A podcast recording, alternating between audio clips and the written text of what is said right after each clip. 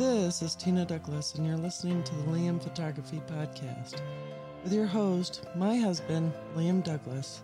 Enjoy!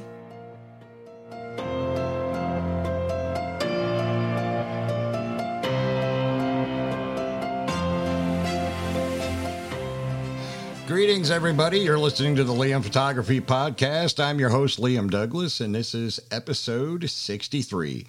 I want to take a moment right now to thank all of my listeners for subscribing, rating, and reviewing in iTunes and anywhere else that you might be listening to the show. And to also remind you to check out the Liam Photography Podcast Facebook group, which I'll talk about more at the tail end of this episode. So, first up this week, high megapixel EOS R series camera in testing. Now, this is coming from CanonRumors.com.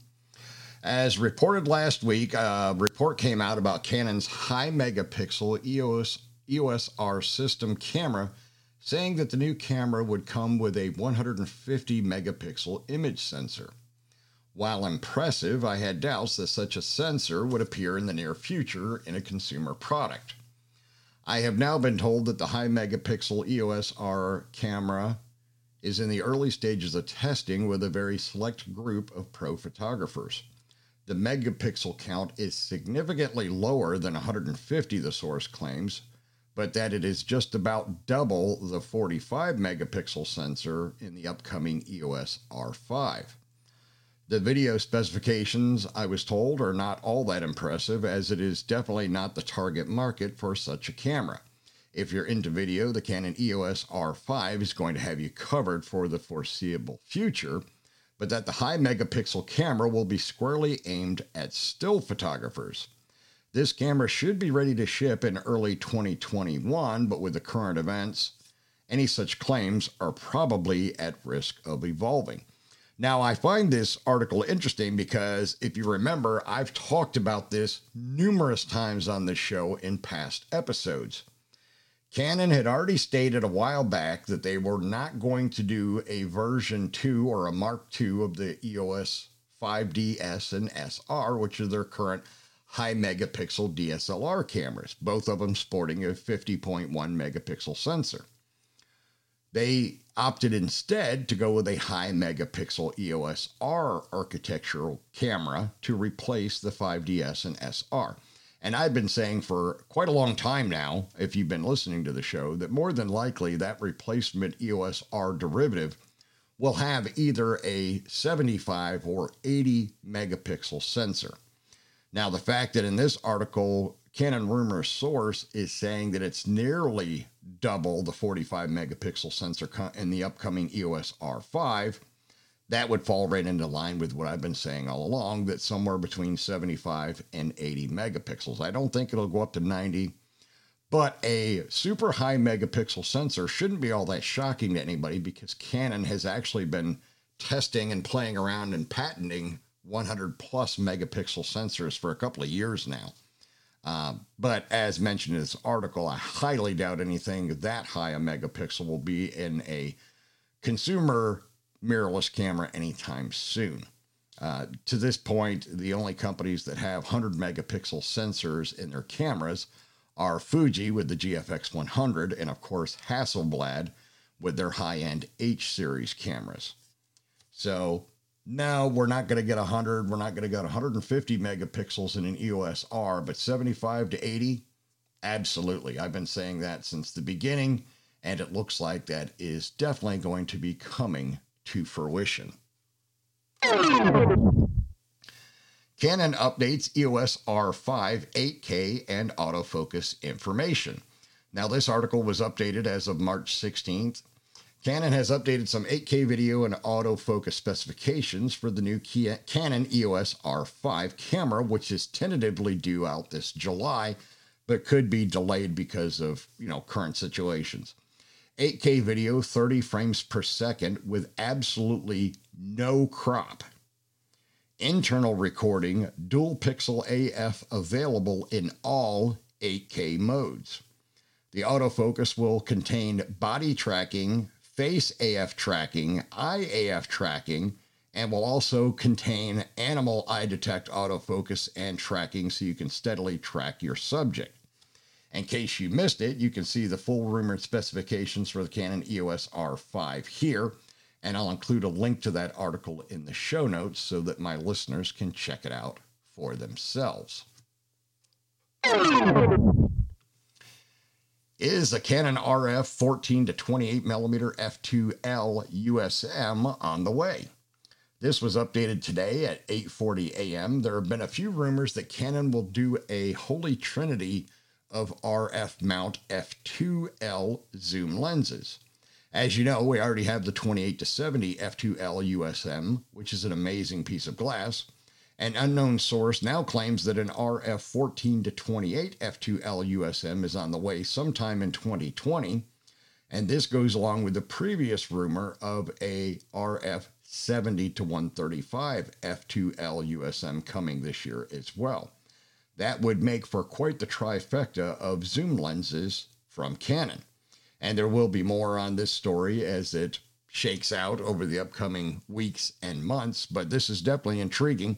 I know a lot of people are very impressed with the 28 to 70 F2L, and from everything I've read and seen in video demonstrations and reviews, it is an impressive piece of glass, but as I've said before, from my personal taste, it's not practical from a pricing standpoint. So we'll have to see if those other two lenses do become reality. Next up, Nikon UK is not shutting down. I repeat, Nikon UK is not shutting down. Clueless people are spreading fake rumors online again, no less, that Nikon U- UK will not lay off all of their staff and close down. UK Nikon will not shut down. The employees that are being laid off are outsourced by a third party company in the UK. They are not Nikon employees. He believes, anyways, he's not certain. The name of that third party outsourcing company is REL Field Marketing. The staff is going through the process right now the affected people already all know most of the laid off employees are in store reps and their jobs will be terminated on April 12th. This is a completely irrelevant story, and he's not going to cover it here until I start receiving emails from concerned readers. The main Nikon UK office and staff are not affected. There is no change to the UK service department. Nikon is not pulling out of the UK. And he says, again, I repeat, Nikon is not shutting down or pulling out of the UK. And he also adds that he's seriously getting tired of the same scam artists stealing material from Nikon rumors on a daily basis and making up BS stories in order to get clicks. Boycott. Do not visit their clickbait websites and don't watch their stupid videos where they beg for money. That's the only way they will disappear. Thank you. So I do find that interesting, and I can understand the frustration of the owner of Nikon Rumors in this article. There's way too much false information circulating on the internet these days. Whether it's the current pandemic or rumors of camera companies shutting down different divisions, if you don't see it on a reputable site, it's not happening. It's all just made up garbage. So don't pay it any mind, folks. The latest gray market and refurbished Nikon Z gear prices. Gray market Nikon Z gear, the Nikon Z6 body only is at $1,299.99. The Nikon Z7 body only is $2,347.23. Refurbished Nikon Z gear, the Z6 body only is 1349. The Z7 body only is 2199 which doesn't make sense. Uh, well, I guess maybe it does that the refurbished body sells for a couple hundred dollars cheaper than the gray market one.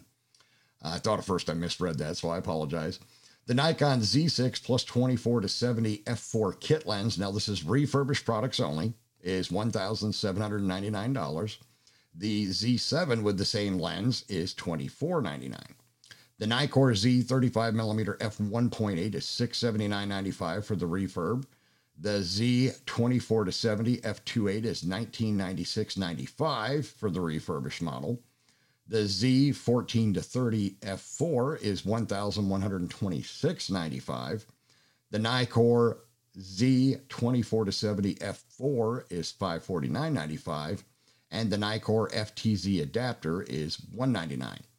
More refurbished Nikon gear can be found at Adorama, B&H, Amazon, eBay, and BuyDig. And I'll include a link to this article in the show notes so you can check out these gray market and refurbished prices and deals for yourself. Next up, five reasons Fujifilm won't make a full frame Fujifilm X100 camera. DP Review published a list of five reasons why Fujifilm won't make a full frame version of the X100 camera. Number one, a large sensor would add weight and size, mitigating a major X100 selling point. The biggest selling point of the X100 is that it's so compact and lightweight, of course. Uh, number two, such a product would cost a lot to develop and manufacture. Number three, the result would be a very expensive camera, reducing its potential audience. Number four, a move to full frame would annoy and worry existing loyal Fujifilm APS-C customers. Also, if Fujifilm announces any full frame camera, could look like a massive vote of no confidence in APS-C. And number five, the risk of cannibalization within existing lineups is just too great. And what about a medium format X100 then? DP Review writes this quote, So might Fujifilm build a medium format X100? There's an argument to be made that it makes sense in a way that full frame just doesn't. Medium format would offer an increase in potential image quality over full frame, albeit relatively modest, about 2 to 3 EV, a significant leap in image quality over APS-C. It's a major part of Fujifilm's brand identity, and the larger format is a key differentiator for Fujifilm compared to competitive manufacturers. End quote. While I won't enter the argument about the relatively modest advantages of the Fujifilm GFX over full frame, this is a thesis DPR started pushing back in 2017, and Fuji Rumors comprehensively answered it in the article DP Review recommends three full frame cameras combined over one Fujifilm GFX. Also, in the meantime, something called Fujifilm GFX 100 hit the market with the newest sensor technology. For the rest, the whole five reason list makes sense. Check out the full in depth article at DP Review. And one could also add one more item.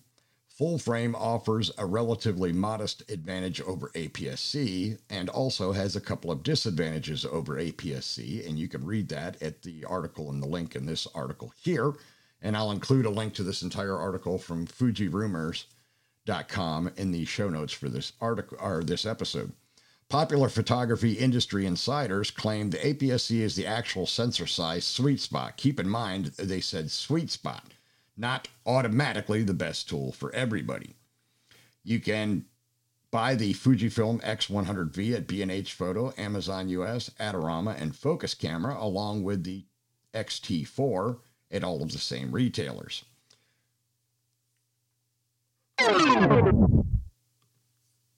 Exclusive Fujifilm working on a Fujinon XF 70 to 300 millimeter X mount lens. Okay, so Fuji Rumors has something to tell us. Do you remember when Fujifilm launched a public survey about future lenses? Well, among all the options, there was an XF 80 to 300. Well, I have an update for you this week. According to our sources, Fujifilm is working on a Fujinon XF 70 to 300 lens, not XF 80 to 300, as the official Fujifilm survey showed. In full frame, the Fujinon XF 70 to 300 would be about a 100 to 460 millimeter lens, so you can compare it to something like the Sigma 100 to 400 millimeter. Makes sense to me. It's the logical follow up to the XF 16 to 80 f4. The 16 to 80 f4 can be bought at B&H Photo, Amazon US, and Adorama, and you can check out all of this information in the link I will share in the show notes for this episode. Next up from the world of Fuji, Fujifilm X and GFX deals continue until March 29, so we have a couple of weeks left. The X deals are as follow: the XT3 body save $200 plus free vertical grip at B&H Photo, Amazon US, Adorama, and Focus Camera. The XT3 with the XF16 to 80 save $200 plus free vertical grip at the same retailers. The XT3 with the XF18 to 55 saved $200 at the same four retailers. The X100F saved $200 at the same four retailers. The XT30 body saved $100. The XT30 plus the XF18 to 55 saved $200. And the XT30 plus the XC15 to 45 saved $150 at B&H Photo, Adorama, Amazon US, and Focus Camera. For GFX deals, the GFX 50R saved $1,000 at B&H Photo, Adorama, and Amazon US. The GF 50mm f3.5 saved $500 from B&H Photo, Amazon US, Adorama, and Focus Camera. And ebooks, Rocky Nook save 40% on any book, any version, upcoming coupon or using coupon code Fuji Rumors 40 and Rocky Nook uh, save 40% on any ebook using coupon code Fuji40. So those are the Fujifilm updates for this week. Now on to software. New Photolab 3.2 announced and save up to 30% on all DxO software. This is as of today, the 18th of March 2020. Today, DxO announced the new Photolab 3.2 software. Here are the improvements. Quote, more flexible local adjustment masks, optimized repair tool, improved photo library keyword function, improved local adjustment palette with two new settings, duplicate and rename, and the ability to move automatic masks available for Windows users now as well. And until March 31st, you can save up to 30% on all DxO software. You can check it out at the links I'll include in the show notes for this article. So $30 off on Photolab 3.2. You can download a free trial version. $50 off on the Nik Collection. $20 off on DxO Film Pack. And $30 off on DxO Viewpoint. And like I said, I'll include a link to this article in the show notes with the link to all of the trial versions of those programs so that my listeners can check them out for themselves. And the last bit of Sony news I have for today superb EU deals. Save 500 euros on the Sony 100 to 400 GM and save $600 on the Sony 16 to 35 GM at Amazon. This is quite an impressive deal available for all EU citizens through the Amazon Dutch store. You can save the $600 on the 16 to 35 GM at Amazon Netherlands and 500 on the Sony 100 to 400 GM at Amazon Netherlands as well. And I'll include a link to those websites in the show notes for this episode because I know I do have a lot of listeners in the UK. So I will make sure that you folks get the links to the Netherlands Amazon site so you can take advantage of these deals should you be inclined. So that is the last bit of news and rumors for this week as far as the world of the big four camera manufacturers. Now, last week I did an episode on my Forgotten Pieces of Georgia project in episode 62 because I'd had quite a few people reach out to me on Facebook, by email, instant messenger, and asking me if I had done any episodes of the podcast that per- pertain to that project because they like to follow the project. Now, I like I said, I did an episode last week that was all about the Forgotten Pieces of Georgia project, and I'll do some more in the upcoming future. Um, but I did want to let all of my listeners that are curious about the project know that this past week I did stills and video in um, Dade County in Trenton, Georgia area. Then I went to uh, Catoosa County, and then I also went to. I'm trying to remember what the third county was now. And I apologize for the brain fart. The third county that, that I was in this week was Walker County. So, so far I've shot video and stills for Dade, Catoosa, Walker, Chattooga, Floyd, and Gordon. Uh, I haven't done all of Gordon. I've only done a little bit of Gordon. Um, so I will be getting back to Gordon County uh, this next week. Uh, generally, go out and do my shooting for the project on Mondays because they usually tend to be a slow day for my full time real estate work. Um, so if the weather's permitting, then I'll go out and shoot for the project um, generally every week on Monday. Uh, now, remember, as I mentioned in last week's episode, you can follow the project at its website, which is www.forgottenpiecesofgeorgia.com. You can also search for forgottenpiecesofgeorgia.com on YouTube and on Facebook. Uh, it has its own channel on YouTube where I put the videos for each county, and it also has its own Facebook page so you can check out the high quality versions of the stills that I capture in each county with my Fujifilm GFX 50R. That camera makes some amazing images with lots and lots of detail. I really am so happy that I got finally got a quote unquote medium format. Uh, and then I went with a mirrorless derivative instead of going with uh, something like a Pentax 645, which would have been a DSLR medium for or DSLR style medium format camera albeit I think with a slightly bigger sensor, but I could be wrong. Because um, I know the Hasselblad 50C uses the same size sensor as the Fuji cameras, and the Pentax might as well. I can't remember. But, anyways, I digress on that. Uh, going to go ahead and wrap up episode 63 of the Liam Photography Podcast. Again, I want to thank all of my listeners for subscribing, rating, and reviewing in iTunes and anywhere else that you might be listening to the show. You can also listen to the episodes on YouTube under the Liam Photography YouTube channel. I have a separate playlist on there for visitors that has all of the podcast episodes. It's technically just the audio that you're listening to in your podcatching app with a continuous uh, title screen that tells what the episode is about. I don't have any actual video that I record simultaneously for the episodes, although I had been kicking around the idea of maybe doing that down the road. All right, with that, we will wrap up, and I will see you all again in another seven days.